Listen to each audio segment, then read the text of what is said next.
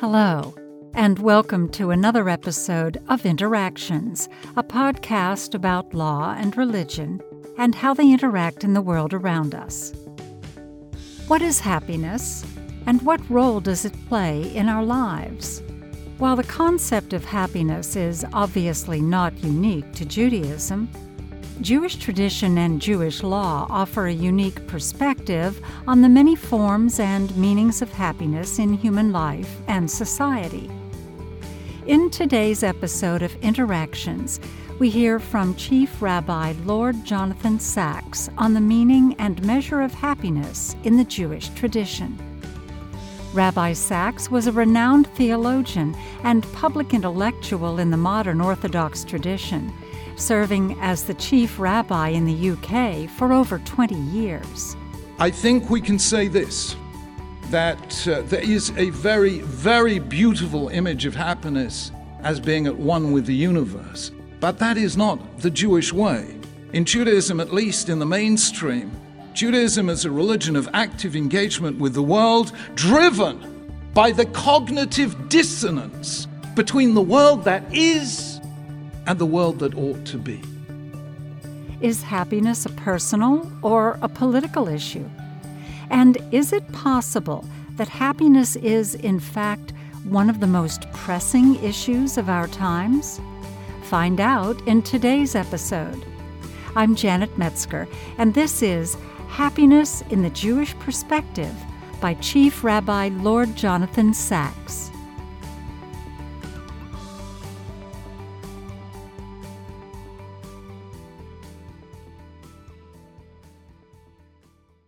Friends, um, David asks, Am I correct? To which the answer is an unequivocal yes and no. but, David, you have set us on the right path because you have told us that you're unhappy. And for a Jew to be happy is to have something to be unhappy about. If I were to sum up purely philosophically for a moment the Jewish attitude to happiness, I would say it is this it is Max Goldberg, who in his 70s suffers a problem with his heart, is immediately rushed into the hospital that I am told is the best in the United States, Massachusetts General. He is there for seven days. And after seven days in this magnificent hospital, he checks himself out and goes to a very rundown Jewish hospital in New York's Lower East Side. And the doctor is just fascinated to know why did he leave this magnificent hospital to come to this rundown place? And he says, Goldberg, tell me, Goldberg, what was the matter there? The doctors, didn't they understand your condition? And Goldberg says, the doctors, double Einsteins. About the doctors, I can't complain. Was it the nurses? Didn't they look after you? About the nurses, angels in human form. About the nurses, I can't complain. So, what was it, Goldberg? The food. Didn't you like the food? Goldberg said, The food, manna from heaven. About the food, I can't complain. So, Goldberg, why did you leave there and come here? And Goldberg, with a big smile, says, Because here I can complain.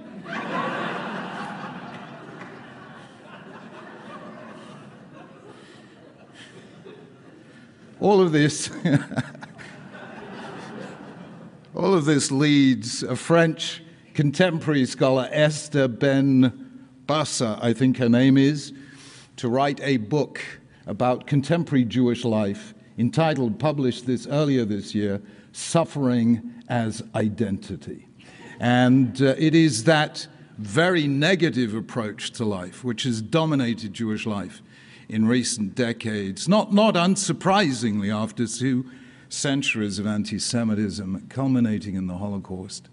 But my latest book, Future Tense, uh, actually says this is the wrong road to go down. I should say, before I say anything else, if heaven is anything like the Emory University Center for Law and Religion, I will be happy in the world to come. So, John, thank you for all you've done for it. it's very interesting. The first word of the book of Psalms is ashrei, which means happy. But it's a very interesting word. There's no English equivalent because ashrei is a plural construct. It doesn't mean happy, it means these are the happinesses of. As if in that first word, already to hint to us that there may be many forms of happiness in Judaism. And there are indeed. And I'm only going to look at three.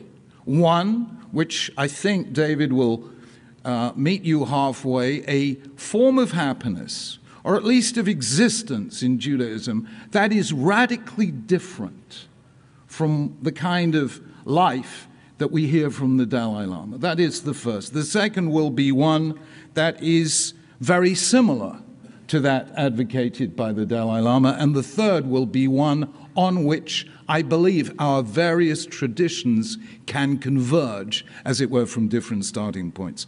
So let me begin by saying, and of course David is right, happiness is not the core concept in Judaism. We do not hold, like Aristotle, that it is that at which all things aim. In Judaism, we would sum up Judaism as life, liberty, and the pursuit of holiness, not happiness.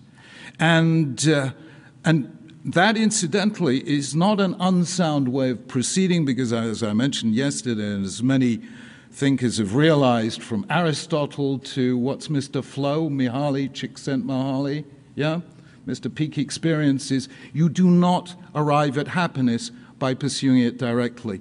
And that is how Maimonides defines in the 10th chapter of Hilchas Tshuva what is Ha'oved et Hashem E'ava, somebody who serves God with love in his fine words, Oseh Emet Mibnei Shehu Emet, he does what is right because it is right, V'sofatov Lavo, and the happiness will come. So, happiness is part of Judaism, but it is not that at which we aim. Now, the first thing that is very obvious is that you read the Bible, happiness is not something you necessarily associate with the biblical heroes. The heroes of the religious imagination in Judaism, they struggle, they wrestle, they argue, they contend. They fight with the people for the sake of God. They fight with God for the sake of the people. At least four biblical heroes pray to God to die Moses, Elijah, Jeremiah, and Jonah. And of course, Job likewise. The figures of the Bible know exile and know persecution, they know defeat, but they know happiness all too rarely. Nowhere is there a more ironic word in Hebrew than the name of the first Jewish child, Isaac. The Hebrew means Yitzchak, he will laugh. And yet, Isaac's life is not full of laughter. As a child, he sees a father who is prepared to sacrifice him. As a father himself, he sees his two sons engage in sibling rivalry and is deceived by one of them. So, in Judaism, happiness is at the end of a long and winding road. When, in the 20th century, the late Rabbi Soloveitchik spoke of Jewish life, he spoke of it as thesis and antithesis without the mediating synthesis. When a contemporary Talmudic scholar, Adin Steinsaltz, wrote a book about Jewish life, he called it strife of the spirit. The Talmud says that sages have no rest neither in this world nor the next. So I think we can say this that uh, there is a very, very beautiful image of happiness as being at one with the universe. But that is not the Jewish way. In Judaism, at least in the mainstream, Judaism is a religion of active engagement with the world, driven by the cognitive dissonance between the world that is and the world that ought to be.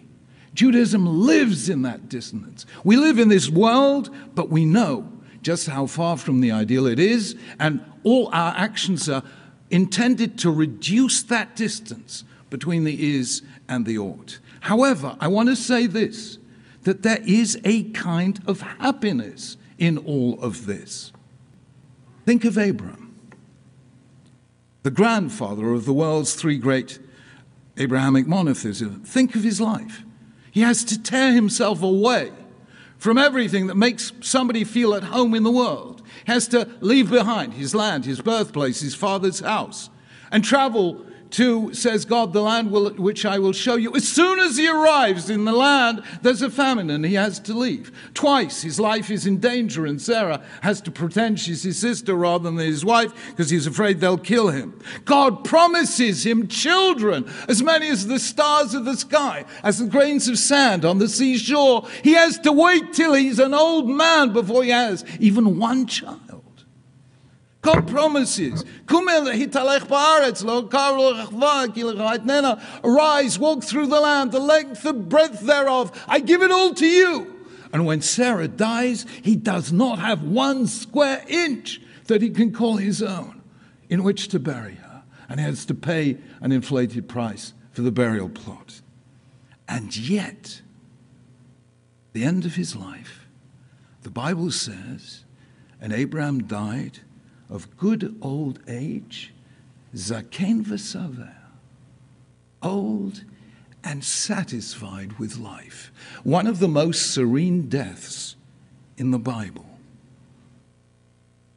There is a kind of happiness in all this. It is not happiness written by Johann Sebastian Bach. This is happiness at which Beethoven arrived at the very end of his life in those late string quartets. Or uh, to take a non musical analogy, you know, when, when, uh, when, when I uh, went to study philosophy at Cambridge, uh, the invisible hero, he died more than a decade earlier, uh, was Ludwig Wittgenstein. Now, Wittgenstein was a serious depressive. Three of his siblings committed suicide. His whole life was spent in anguish and self doubt. You know, he once said to Bertrand Russell, Russell, tell me, am I a complete idiot or not? If I'm a complete idiot, I'll study aeronautical engineering. if I'm not, I'll study philosophy. I mean, you know, I love Bertrand Russell, you know, he was so, un Jewish, you know. Bertrand Russell once said about G.E. Moore, I only once heard G.E. Moore tell a lie. And that's when I asked him, Moore, have you ever told a lie? And he said, yes. Sorry, okay. That's what you get by studying philosophy. Anyway, so, so Wittgenstein, you know, even to think straight, has to leave Cambridge, go to a little fjord in Norway in total isolation. This man, I actually had my room in Cambridge, oh, just above his doctor's surgery where, where, where he died, Wittgenstein's last words were tell them, I've had a wonderful life. Can you understand? I think, I, I think one can. So, that is the first kind of happiness that I associate with Judaism, which is so radically unlike you know, the serene Buddhist happiness. It is the happiness not of being at peace in the universe, but the happiness that comes from challenge, struggle, sometimes sacrifice for high ideals, a life that has its setbacks and its moments of despair. Uh, those moments that you hear so ab- absolutely in Moses, in Jeremiah. The point, you know, for, for, for me as a Jew, the point in the New Testament that, that speaks most closely as a Jew is the last words of Jesus when he is quoting the Targum, the Aramaic translation of Psalm 22, Eli, Eli, lama sabachthani, my God, my God, why have you forsaken me? That's a really Jewish moment. The, you find God in the very act of asking, of doubting, of questioning. And there is, I think, a certain kind of, uh, it's what Herbert Schneider once famously called sacred discontent. Uh, anyone know of a, a, guy called Bob Geldof who used to do this? You, you come across this man? Oh, sorry, do you, you, don't want the Bible according to Bob Geldof. All right, we'll move on. Anyway, so there it is. So there is, I think, fulfillment, vividness, passion in the struggle, and moments of exhilaration. You hear that exhilaration in the song the Israelites sing as they cross the Red Sea. And that is, I think, a certain kind of happiness in Judaism. Um, uh, happiness is struggle. It is it comes in that last in those last moments of life where you look back and you say, you know, in the words of Rabbi Tarfon, it is not for you to complete the work, but neither are you free to desist from it, from having taken part in the struggle. Knowing that you struggled in a noble cause. That's happiness one.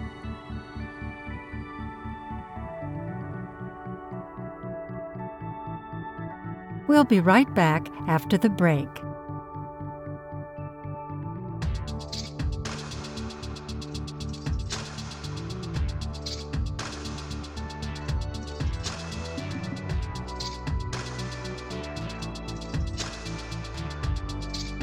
Hi, Interactions listeners.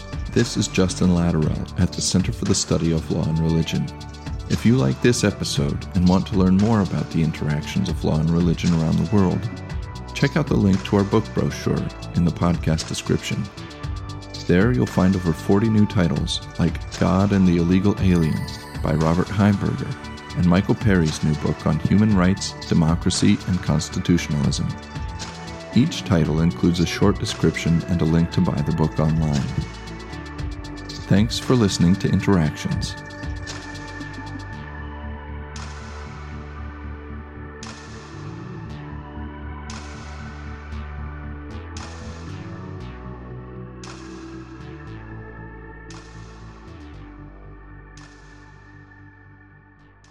There is a second kind of happiness in Judaism, and I call this the happiness of the wisdom tradition in Judaism, the happiness you find in the book of Proverbs, in some of the Psalms, and so on and so forth.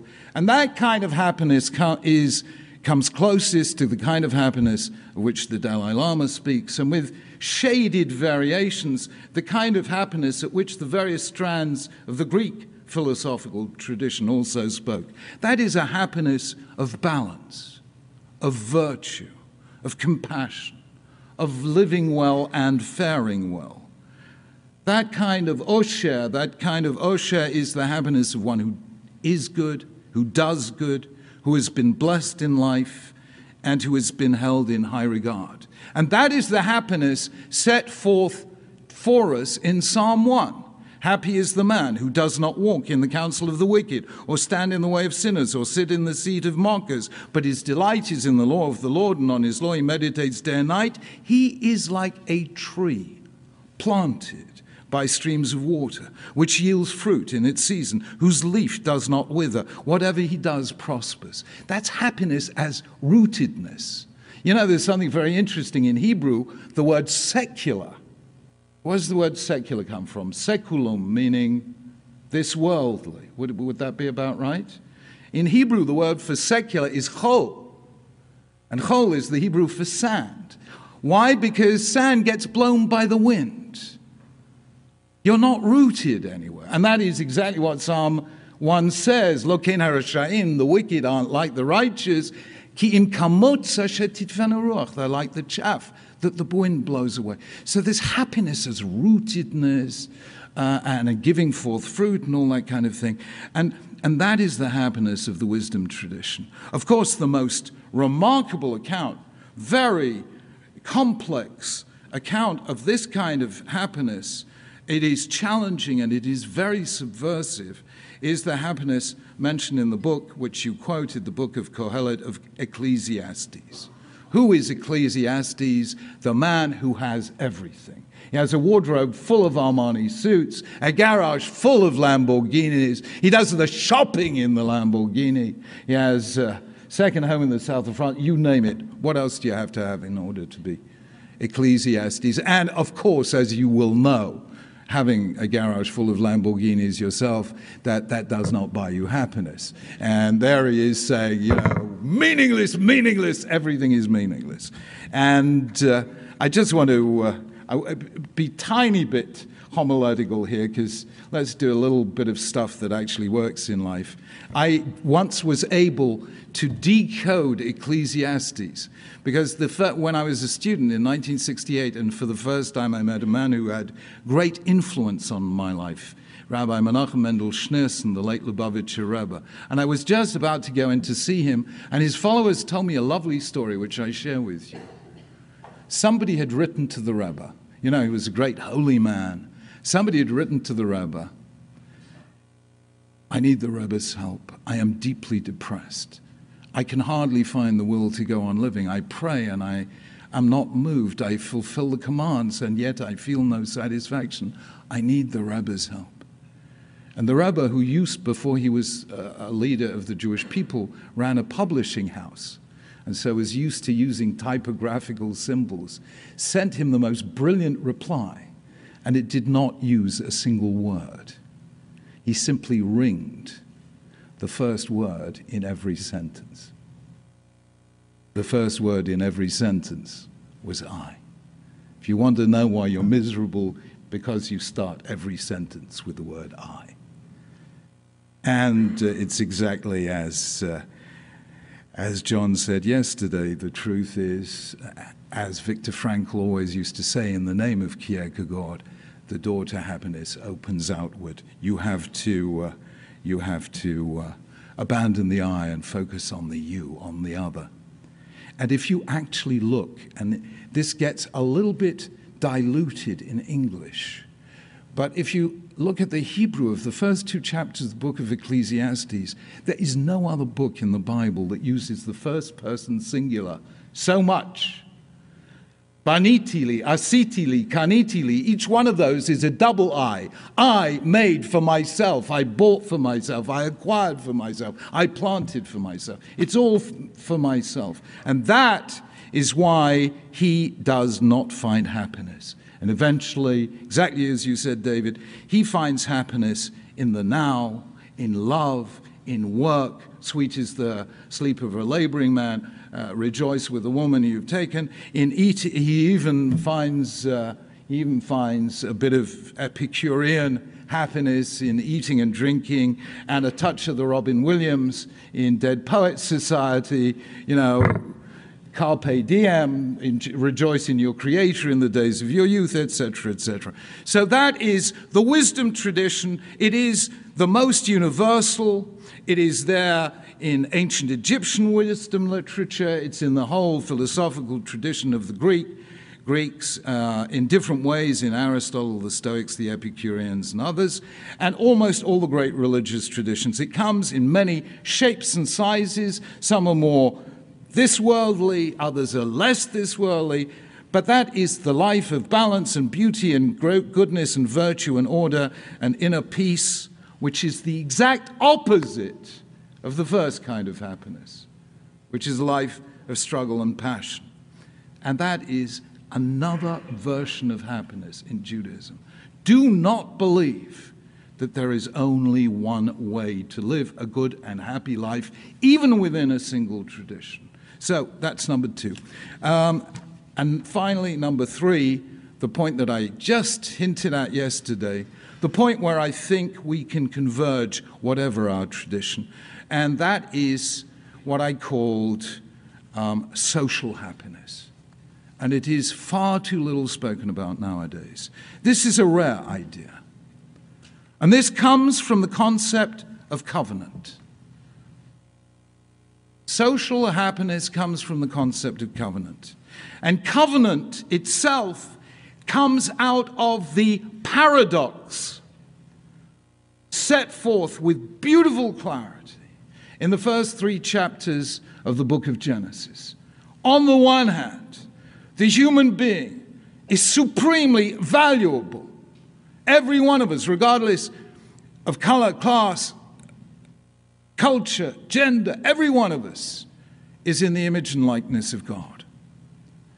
This, I think, the singular, most single radical assertion of monotheism, as if discovering God singular and alone, humanity found the human person singular and alone. Only in monotheism do you get the birth of the individual as having ultimate significance set against that is and again in Hebrew this is, it's, it's like a discord in the middle of a Mozart symphony because we have had Genesis 1 and God saw that it was good and God saw that it was good and suddenly seven times and suddenly in Genesis 2 we hear the words not good The words not good only appear twice in the whole of the Pentateuch. What is not good? It is not good for man to be alone. So, on the one hand, this almost infinite dignity of the human individual, but on the other hand, the inadequacy of the human individual. And out of that tension, the whole human drama, as conceived by Judaism, that the whole drama is generated by that one single paradox, which mean to sum up what the problem is, how do we construct relationships of trust that are not relationships of dominance? How do we establish human bonds based on the recognition of the independence and integrity of the other? And that is the problem whose solution is covenant. Covenant is a moral commitment in which two individuals or more, each respecting the dignity and independence of the other, come together in a bond of love and trust to do together what neither can do alone. And the paradigm case of that is marriage. And the most daring, really audacious proposition of the Hebrew Bible is that the relationship between God and humanity is just that the relationship of a marriage. It sounds sacrilegious, blasphemous. What is there that God cannot do alone? But there is, of course, one thing God cannot do alone, which is to live within the human heart. For that, he needs our partnership. And this generates a third form of happiness which is not the struggle, form one. It's not being at peace with yourself, form two. This form of happiness is all about relationships. The quality and depth of our relationships with the other, with the human other, and the divine other, which is God. And the Bible sees this kind of happiness not just as a personal matter, but essential to the health of a society as a whole. In other words, a society is made by the extent to which husbands and wives, parents and children, communities, and ultimately a whole society can achieve that happiness based on relationships of mutual respect and mutual responsibility. And the Bible says something astonishing it really is astonishing. You, you, you kind of miss it if you're not concentrating. And here it is. We have two passages of curses in the, in the Mosaic books. One at the end of Leviticus, Leviticus chapter 26, the other towards the end of Deuteronomy, Deuteronomy 28. Terrifying, terrifying literature of curses. The one in Leviticus happens because of national apostasy. You, you reject me, says God. You abandon me. You treat me uh, uh, negligently. So I will abandon you. That's big time national apostasy. What is remarkable about Deuteronomy is there's no apostasy. The only reason the curses happen is Tachat asher lo et Hashem elokecha b'simcha, because you did not serve God with joy, v'tuv levav, and gladness of heart, merov kol, out of the abundance of all good things. It is a stunning insight. A society that loses the art of happiness is a society on the brink of decline. And that makes happiness a social and, in the broadest possible sense, a political issue.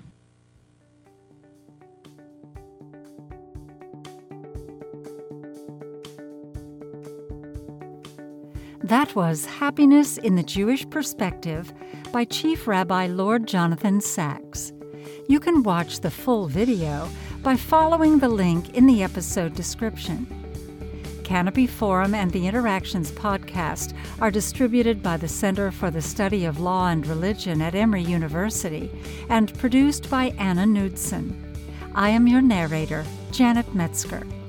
You can follow Canopy Forum on Twitter or Facebook and subscribe to Interactions on your favorite podcast platform. Thank you for listening.